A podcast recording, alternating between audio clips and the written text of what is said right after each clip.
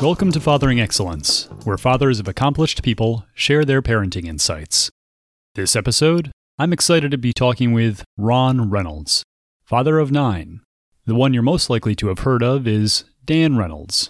Dan is lead singer and a founding member of Grammy Award-winning band Imagine Dragons. In addition to their Grammy win, Imagine Dragons has also won three American Music Awards, ten Billboard Music Awards, and countless other awards and honors. Their biggest hits include Believer, Thunder, Whatever It Takes, Radioactive, and Natural. Dan's siblings, seven brothers and a sister, are accomplished individuals in their own right, including another Grammy winner. I'll refrain from providing an overview of their names and occupations here, since their father Ron will do that during the course of our conversation, but I'm sure you'll be impressed with their accomplishments. It truly was a pleasure talking with Ron. He's a man grounded in principles, expressive in his love for his children, and would be quick to point out that his greatest parenting achievement was to marry a brilliant woman who was an incredible mother for their nine kids.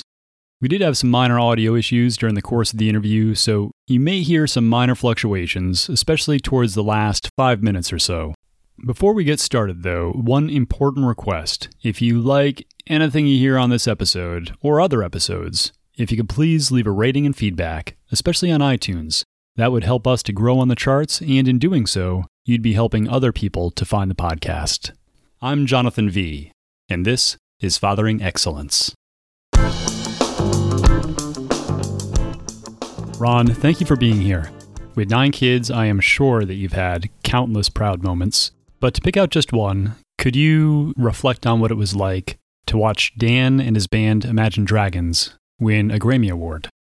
Uh, it was exciting. We're pleased with everything that Dan has done. He's done a lot of things in his life and a lot of high points, uh, and we've enjoyed them all. That was a great one. We actually had a son that won a Grammy for writing about the music industry before Dan won a Grammy. Is that right? No kidding. Which which son was that? Uh, that was Mac. He was a law student at the time, and he wrote about the industry, and the committee chose that. So that's one of the Grammy Awards. Uh, it's not, you know, not one on the television like you see Dan receiving. We've been happy with all of our children and, and everything that they do. And, and Dan, of course, is out there. People see him more than the others. And so we have bigger opportunities. When you have one hundred fifty thousand people screaming and yelling and singing along, that's a different type of experience than some quiet moments, but they're all real wonderful, wonderful times. I am absolutely certain that they are. And you've got nine children, is that correct? Yes. Yeah, eight boys, one daughter. Could you recite your kids' names and maybe uh, provide just a, a little blurb on, on what they're doing now? Sure. I have Robert. He's married, has a handful of kids. He is an attorney. He is the manager and attorney for The Killers. Wow. Did Mister Brightside. Um, they're an international band. Have had number one on Billboard. And he still manages The Killers. They're putting out an album in the next month. And then there's Matthew. Matthew uh, does similar work. He's an attorney also, and he manages Imagine Dragons, along with doing a number of other things. I have Go, whose real name is Brandon, but we've always called him Go. He's a uh, plastic surgeon, four beautiful daughters. Have Harrison. Harry is also a lawyer. He worked in a firm where he represented high-end entertainers. It seems like all of my sons, I have four sons that are attorneys, seem to start in a large law firm that will work them to death, but give them great experience, you know, kind of growth through adversity. And they eventually uh, moved back to Las Vegas and were all together, and they end up doing their own thing. So they've gone somewhat different directions. I have Coulter. He's our youngest. He just graduated from law school. Fairly new to marriage, has one child. We have Paul. Paul is an anesthesiologist. He has seven children. He lost his wife to cancer. His oldest child at the time was fourteen. Oh, I'm sorry to hear that.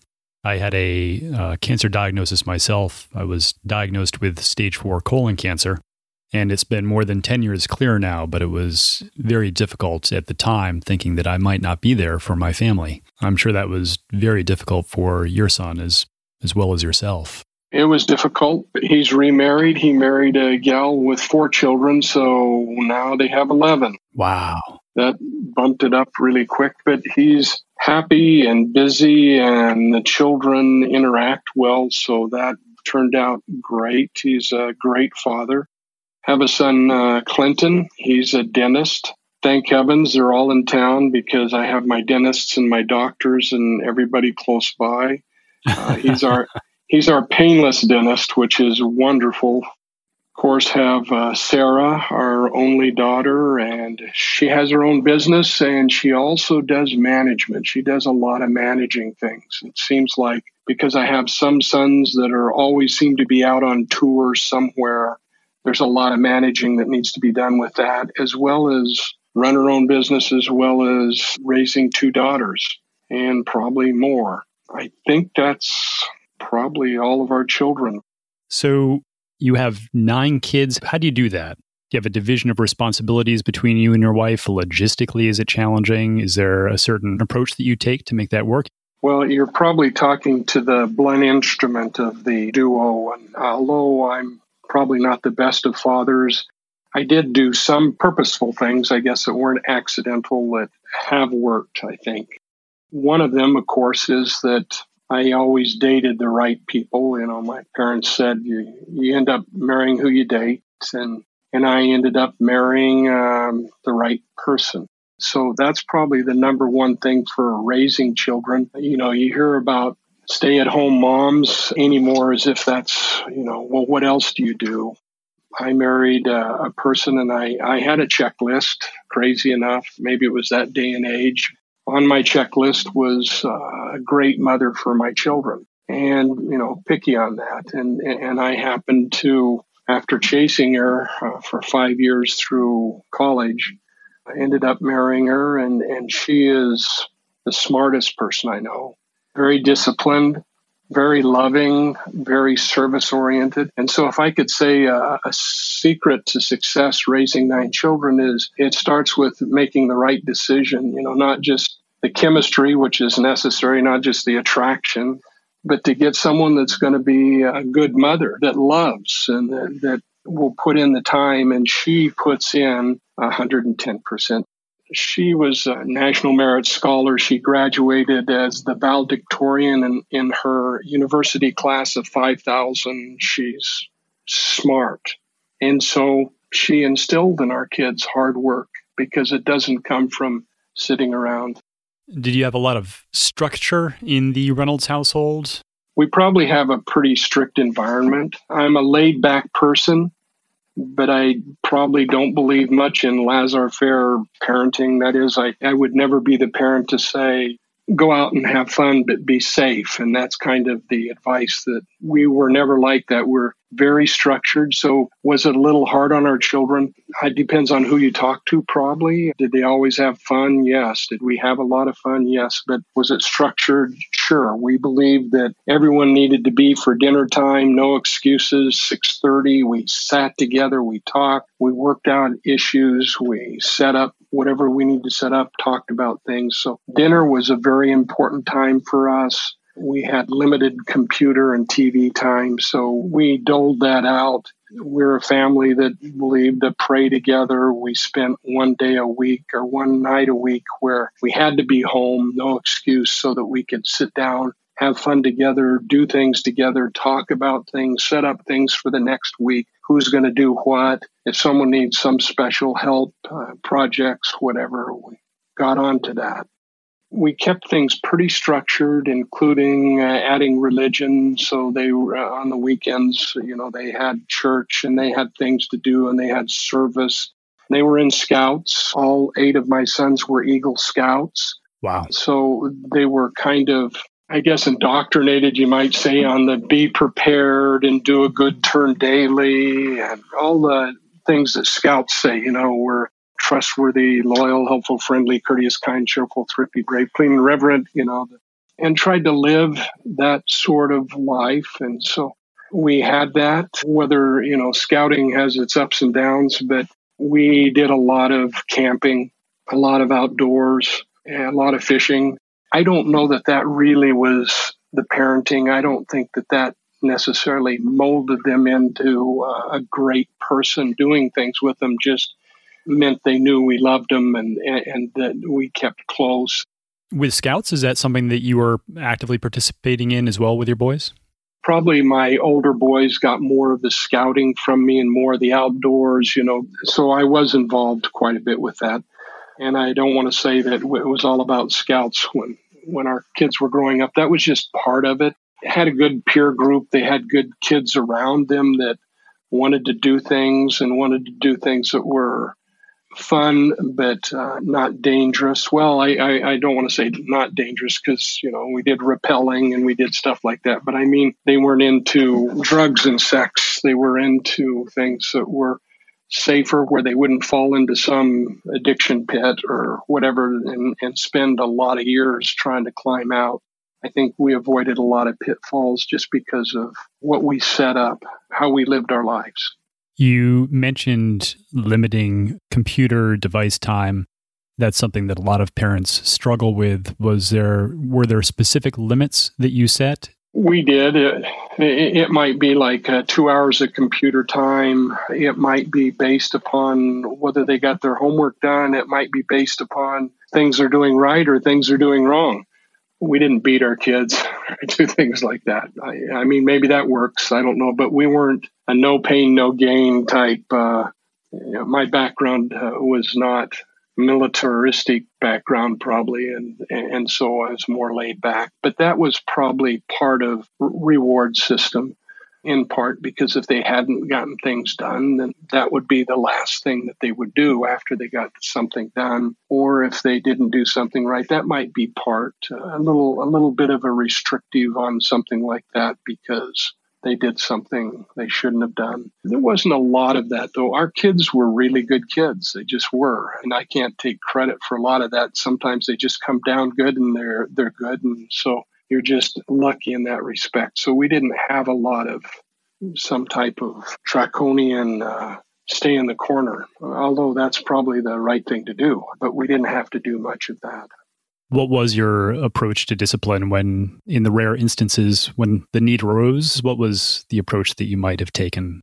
I think my wife probably made me the boogeyman. It's probably like, wait till your dad gets home. You're in big trouble. Go to your room type thing. And of course, the big boogeyman that I am, I never spanked my kids, never did anything that they should be frightened about. But I think our kids respected us and were worried about what we thought about them. And so I think it was more an issue of respect. And it was probably an issue of respect with their siblings, too, because I think all the brothers looked up to each other. It's funny, old to young and young to old, and, and they didn't want to look bad in front of their brothers, as well as a sister and as well as their parents. And so that was part of it. Usually when they did something wrong, they were already embarrassed. They were already paying the penalty. They already said, I'm never doing that again. So a large family probably helps. I've always told people having three children is really hard. After you have more than three, it gets easier because you just have more people to do chores and more people to keep the others in line and more people that to help out. And that seemed to be our case, that we, we lucked out because more actually was better because they were productive. We required chores. Everyone had their own chores. And so they understood how life works. When they were little, we gave them little tiny chores. And so they, they understood that these little tiny things actually add up into something bigger. So we didn't give them something huge to do, but a lot of little things that added up that might show them that they can accomplish things by eating, as they say, the elephant one bite at a time. So we we learned a lot of small hacks just because we had a lot of kids. And usually uh, avoid having to discipline, because if you approach some things it's the right way, you don't have the discipline at the end. I think we tried to give all of our children control, and I think that was really important. You'd say, hey, hey, go take out the garbage, and good luck with that. But if you said, what do you want to do, take out the garbage, or do you want to wash the kitchen floor? Because we gave them that choice. It'd say, hey, I want to take out the garbage. And they felt good about it, and they did it. And, and you don't have to get mad at them because they never took out the garbage. But it was because we gave them control, whether it was that way or saying, when do you want to do this? And they, they choose when they want to do something. And so they're part of the process. And we're not a conflict family. Did brothers ever fight? Absolutely. But did we have a hard time parenting? We really didn't. We had a cushy job, I think, because we avoided conflict. And uh, the kids didn't ever see my wife and I fight between ourselves or anything. And so I don't think they felt our home was that type of home where you had to be a little more aggressive or you had to speak up to be heard. So I, I think we, we just, we lucked out. We we made some choices that just avoided the whole thing. It's like you avoided the pit. You never fell in it, so you don't have to worry about all the techniques on what you do when you're in the pit. Uh, did you find that you had to invest more time in the first two or three kids to ensure that all subsequent kids had good role models to look up to? That's very true. We spent a lot more time nurturing those first ones. They probably got more of our attention, which is un- unfortunate because I think like Coulter on the end run, he said, I never got to do that or this or that. Uh, very true. There's twenty years between our first son and our last son. And the first ones, we had to pay more attention, and, and they did turn out straight arrows, no question. Their decisions are really good decisions. They they make informed decisions. So then some of the younger kids were noticing that the older siblings had opportunities to do things with you and your wife that they did not have the chance to do. That's true. And I think the, but the older brothers did things with them. And so they had more from that side, I guess, of the family than the older ones did who were all alone except for their parents. So I think it balances out in the end. But yes, the first ones did certain things, and then that puts peer pressure on their younger brothers. I mean, our first son decided to go on a mission. You know, they pay for it themselves. It's kind of like uh, how to send your kids out in the world for a couple years after their freshman year when they get burnt out freshman year and, and have them see the real world and then come back and understand how important schooling is and everything. And that's that's what we did. Robert went on a mission, and as a result, the next son went on a mission. As a result, the next son went on a mission. So we had sons that went to Sapporo, Japan, the Philippines, Ithaca, New York, South Carolina. Dan went to Nebraska, and you'd like to say, well, those were sort of safe environments, but they weren't too safe for our sons. But they did learn a lot through some adversity, and they learned a lot through just serving, spending two years just serving other people. And I think that really helped them. They came back focused. They went out boys and came back as men. And all of them did that? They all did. All eight sons did it. Our, our daughter didn't. By then, she was married. Uh-huh, I see. And like Dan, was his mission hard? Did he probably feel he was pressured because he had older brothers that did it? That's the pressure that he probably felt. And so he did it. Was it very hard? I'm sure it was very hard. I mean, he was in the hood a lot of times. He, he was probably what you might consider in a dangerous neighborhood a lot of the time. But then it's the same with uh, the others, the different types of danger. We had one son that was sent home to die. What do you mean by that?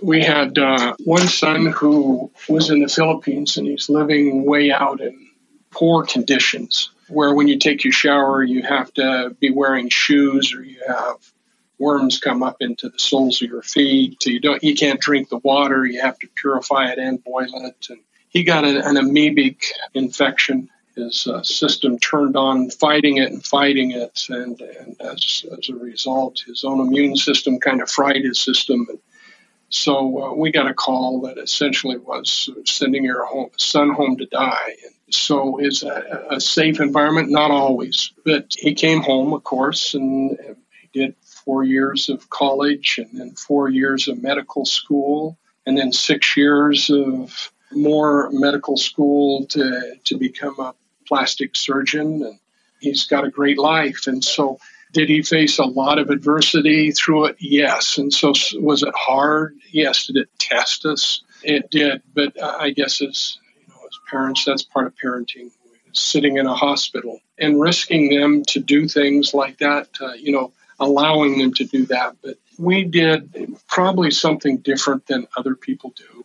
It's probably a strange, may, may seem strange practice to someone, but when I grew up, I uh, read the Bible, and you read about you read about these Israelites that made a covenant.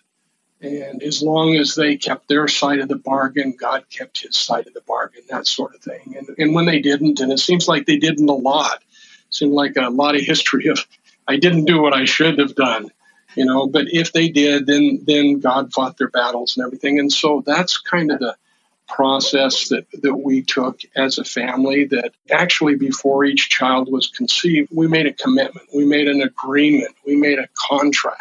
We said, okay, God, there's a lot of things out of our control. We'll try to raise our kids to be serving, to think of others, to be loving, to be helpful, to be to be a good, productive person in society. And if we do this, then you keep your side of the contract, and, and you keep them safe. You help them to be the very best that they can be.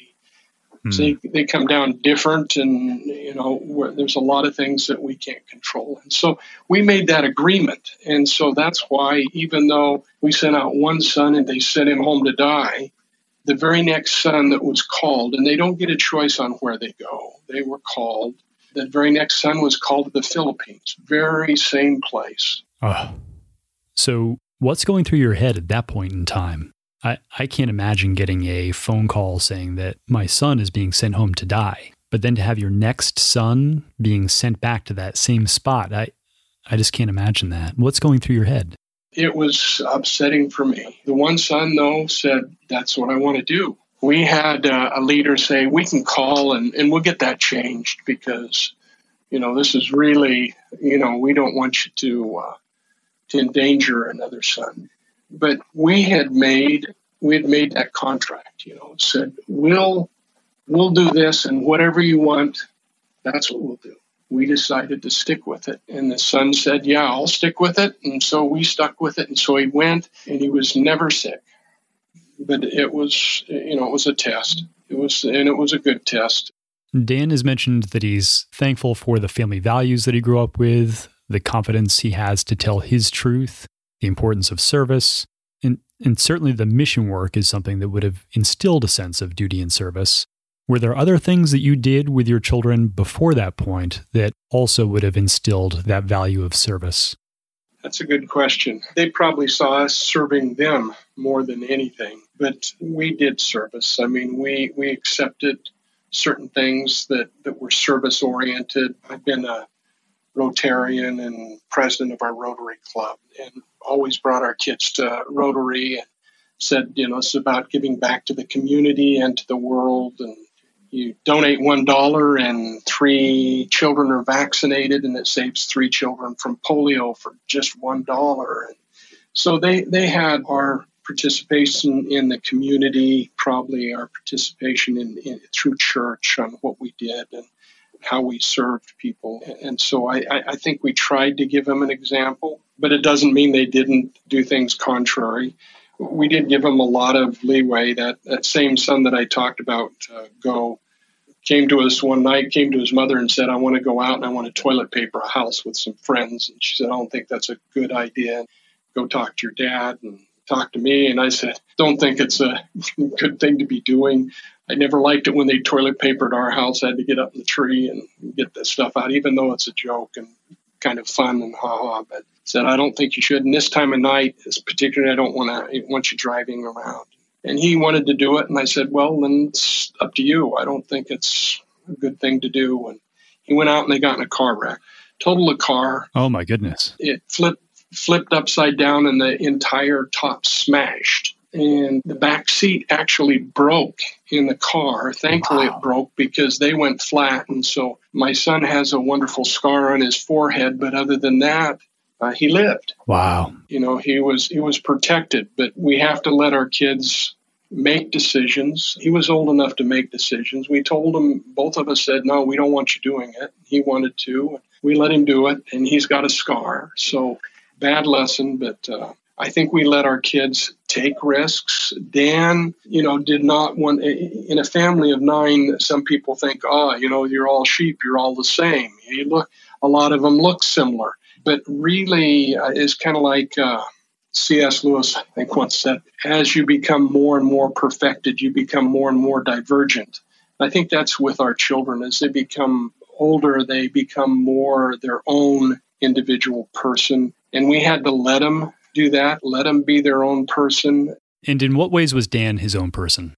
Dan was one to take more risks, probably, than the other brothers. Dan was one that we thought, you know, he would be a football player. But of course, my wife, that's one of the commitments she made me make before I got married, that I wouldn't let any of my children play football. So really, so they never, they never did. So she did have certain things that, you know, safe environment that she was going to insist on. You know, if I'm going to give them all my time to to help them build up their brains and to be prepared for life and, and all that, I don't want them banging it against someone else's helmet. But Dan took a lot of risks, but we wouldn't let him take the football risk. I think they probably went to state and probably won state on volleyball. He was, I mean, was he active and was he a bruiser? Yes. He was the type of guy that did not want to follow his brother's footsteps in certain things. I mean, he'd be the guy like we go up sledding uh, and be on a sharp slope. One time it was like almost all ice. The kids, I come down and his older brothers come down, but Dan's not going to go the same trajectory. He would go a little bit different. He'd take his own route. And of course, as he started coming down, he could see he was heading for the cliff. Oh. He was heading for the the rocks below. I mean, he was dead meat. But that was Dan, you know, like his song, I'll, I'll always be the one to open up those doors. Dan would do that. He would take risks probably that others wouldn't. I, I ran over and slip sliding along the slope, and I stretched out my hand as he came by. He stretched out his, and we both yanked at the same time, and it stopped him from going over the cliff. But my bicep tore off the, the joint and rolled right up my arm. Wow. Dan, Dan has taken some risks in life, and he's faced the results of those risks, I guess. You know, that's some people uh, do that a little more. So he, he was probably not as safe and did not take as the safest route. I mean, including, you know, being a singer on the road. That's the most dangerous thing I can think of doing. In what way would you say that's the most dangerous thing? Well, uh, from having a concert in some foreign country, let's say Arabia or Russia, being surrounded by guards with with machine guns, but also with the idea that he's in an industry that it's party, you know, rock and roll, sex and drugs. And he's out all by himself. His family's behind. We tried to go out periodically. His brothers would go out periodically to be there as support. But in reality, it's a it's a rough, rough life. And when you're out there and everybody's saying you're great and everybody's fawning over you, there are all the dangers of, of believing it, or letting your your guard down. All the, all the worries, the worries. Uh, a lot of women out there worry about it. A lot of women saying, "I I love Dan." That worried me as a father. Yeah, he had a wife at home. He had a, a new daughter, and now he's got three daughters and a son. And he's a family man, and he's a great father. And but. Was it dangerous for him out there? Yeah. I mean, he wrote a lot of dark songs because he was in uh, dark ways, uh, you know, stuck in a hotel room by himself. Other people might be out partying, but you know, he he was just was not raised to, to do that, and so he didn't. So he had his own darkness to deal with and his own depression. That's tough. Well, hopefully there were moments when you were proud as well, just seeing everything that he was accomplishing out there. Uh, he certainly has touched a lot of lives in, in a positive way with his music. Was music an important part of the Reynolds household? I, it was, yeah. And yes, we did force all our kids probably to have piano lessons. Dan, when he wanted to play drums, we got him a drum teacher. whether there was, I, I got him a saxophone. It was actually a pretty famous saxophone. It was more like a Coltrane type saxophone from a famous local artist uh, here in Las Vegas that had a, a drug addiction, and he hawked his saxophone. And eventually I, I, I had a friend in the pawn business, and I ended up with that saxophone for Dan, and he played a, a real mean saxophone. I always thought with his early voice of singing the way he did, he had a rhythm and blues more type of a rough voice when he was younger, and playing saxophone, I, you know, I thought he might go that direction a little bit. Uh-huh. But yeah, we put we put some music into him, and I played guitar, and, and I taught older brothers guitar, and they had their own bands. And, and I think that was part of Dan's. His brothers all had their own bands. He had to learn something really good to, to fit in, to be part of part of that. And he did that. And I think part of that pressure made him who he was. At an early age, he was writing music, and he understood harmony and parts and melody and beats. He had all of the things really down at a really young age. So were you playing uh, guitar and, and playing music on the radio around the house? We, we always had music playing. I always, uh, my kids liked my music. I liked their music. When I was young, I made a commitment to myself that when I got older, I would not become an old guy that didn't like the music of that generation. I always wanted to love whatever the music was and understand it. And so I really enjoyed the music they had, but they really enjoyed the music I had. I mean, I was a Paul Simon and Beatles and Harry Nilsson type guy, and and they liked all of that, and and that helped in their music, because I think the the musicality of of those individuals, they brought a lot to the table, a lot of expertise, and and in trying to be like someone that really had it all down. It didn't just have the rap, but also had the melody and also had the great lyrics. And so I think that pushed off on, on all of the sons. And all of them have written, and all of them like music and did their own things and still are doing their music on, on the side. People just don't know about it. Uh-huh. We, so we get a lot of great songs that'll never, ever be heard. Oh, who knows? Yeah, who knows? But I mean, the odds are, uh, Dan knew the odds were like zero. I mean, it's it's bigger than the lottery. But I guess as parents, you have to support him, even though it looks completely hopeless. So you were encouraging Dan in his music? Yes, we did. We loved his music, and so we supported it. And, and it seems like he just kept winning battle of the band after battle of the band and got break after break. He didn't get anything handed to him, though. I mean, he had an older brother that could have done that. He had Robert that could have made the connection and said, "Hey, listen to these people." But Bob told him, he said, "No, you've got to, you've got to do it organically. You've got to put in the time. You've got to put in the muscle. You've got to keep writing until your music. You think your music's great. It's got to be better. You got to keep doing it and doing it until you've got people that come out. And then each time you come out, it doubles. And so it's one hundred today. And if you go there next week, it's two hundred. And you go the next week, it's four hundred. And that's what happened. Eventually, there were thousands that were hearing him. And, and then it's easy to shop yourself. Then it's easy to go to a label, because at that point in time, you, you have the following already. And you have the music. You know, it's not like you're a one-hit wonder. You got to keep plugging. You got to keep doing it. It's going to take a while. And band members quit the band, but Dan kept going. And so I think he was taught patience, and, and, and that worked really well for him. That's the way things happen in life. You want to make a difference in life. It takes years sometimes to, to make a difference in life. Right, right. So it sounds like all or most of your kids were musically inclined. Was there a point in time where Dan stood out, or Dan expressed a particular interest in pursuing that as a career?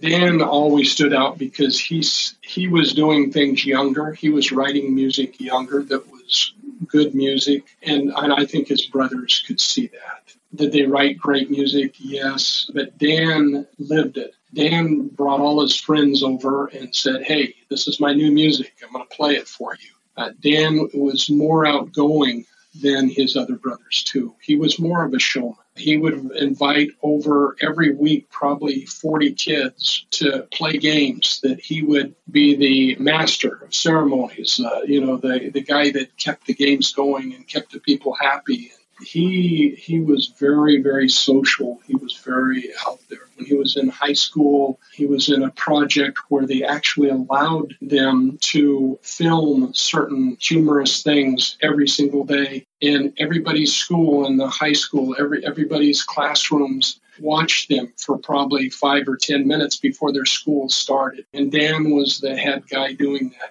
He just likes to be out there. He's not afraid. And how old was Dan when he told you that he wanted to perform music as a career? I don't think he really said, I want to pursue it, until he was actually in college. He just did it all of the time. I mean, he wrote all of the time. He wrote so many. I mean, we're talking, this is a guy that may write hundreds. But when he was in college, he, he came home and said, listen, I want to take time off college. I've been doing this, and this is what's happening. I want to I want to see if I can make this my life. Wow. So uh, how do you respond to that? Our initial advice is, well, you do this on the side, and until it's big enough, you do it on the side and, and, and keep going and, and get your schooling. But he had been doing it on the side at school, and it's like, because he was the number one band out of eighty-seven bands, he got to open up for Kelly Clarkson, and there were twenty-seven thousand people watching. And I mean, he was already... had done it on the side and was getting bigger. And we could see that. We could see potential. And so, you know, it's probably he had to convince his mother more than me to, yeah, let's take a year off and see how it goes. And they took a year off and, and they got a bite of Las Vegas and played before thousands of people. It seemed like people liked them. And then they started cutting E Ps, and it just step by step. People kind of look at it like, boy, what did you feel like when Dan had this? But it was actually kind of a slow thing for us. It's like putting the frog in the water and cooking it slowly. You know, little by little, we became to believe that it was a possibility, and little by little, things happened. So it didn't happen all at once. It was building little by little by little. So by the time Dan gets any kind of an award, there'd probably been a lot of little awards and little excitements along the way to where we were getting kind of used to it. By the time you're the Billboard Band of the Year, you've probably already had some other award before that, the week before, that was also exciting, you know, over and over and over. We're just, I, I think we're more happy about what he's become as an individual. You know, he's just a great great son. He's a great father. He's a great husband. He treats us perfectly. You know, I couldn't couldn't be happier about that. And so I'm I'm more happy about that than than I am about if, if there's some stardom. Yeah. And how has your parenting relationship changed now that he is an adult? Oh, we still parent him. He still says, "I don't want to hear about this, and don't tell me about that." But uh, we still we still do it. He, sometimes I catch him smiling at me like, you know, this is this is my old man. He's got these old old habits and old things that he has to say, and he'll probably say them. And, and he's kind enough to listen, which is all, all we want. You know, you, we don't expect that they'll believe everything we say. We'll expect that they'll hear everything that we say. But, you know, it's all done in love. Touchy-feely family. I think if you're telling your son a hard thing, you put your arm around him and say, this is this is what I really think. We've learned a lot from Dan, and he's learned from us. And we're still learning from him, and hopefully he'll still learn from us. And so that takes a, a dialogue, and so we're still doing that. Even though he is the man, his mother is still going to take him to task and still say, listen, this is, this is what I think. You know, it's like, have you been saying your prayers? Mm-hmm. You must be especially proud of Dan's reputation for being an outspoken, principled person. He has taken risks standing up for the marginalized. That are difficult decisions. They're hard to make. They're, they're contrary to what normally goes on, but, but we've taught him about principles, and that there are rules and there are principles. And, and the principle, if, if he's saying love someone else, that's okay. I'm supporting him. I'm behind him. If he tells us this group isn't being loved enough, you know, we have to think about that. We have to listen and say, okay, I need to rethink how I am. And if Dan's out there marching, Black Lives Matter, and other people are saying, well, white lives matter too. Well, I, sure, we all matter, but then again, we need to listen. When Dan's out there marching. He's setting an example, and his brothers are looking, and, and they have to say, yeah, maybe we have to rethink. And so he sets an example. All the brothers set examples. They're always doing that. You talked about Dan's uh, Dan taking risks, standing up for what he believes, and participating in Black Lives Matter marches, which is fantastic. He's also become well known for founding Love Loud. And for those who are not familiar, Love Loud has a yearly festival, and their mission is to ignite the vital conversation about what it means to unconditionally love, understand, support, accept, and celebrate our L G B T Q friends and family.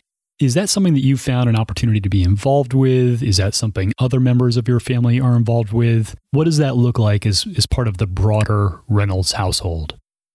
I don't know that we're necessarily involved other than we've gone every year. We sustain him in, in the fact that he sees uh, an individual group that needs help. He, of course, his brothers have to help him because they set up or help set up the whole production, because that takes a lot of work. It takes a lot of arrangement.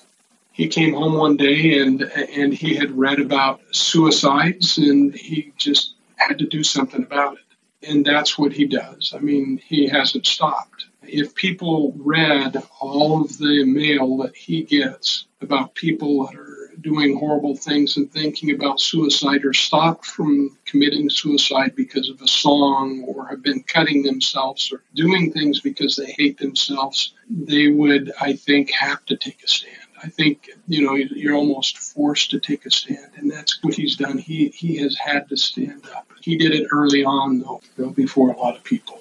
And I have to give him credit because he, he's doing it out of love.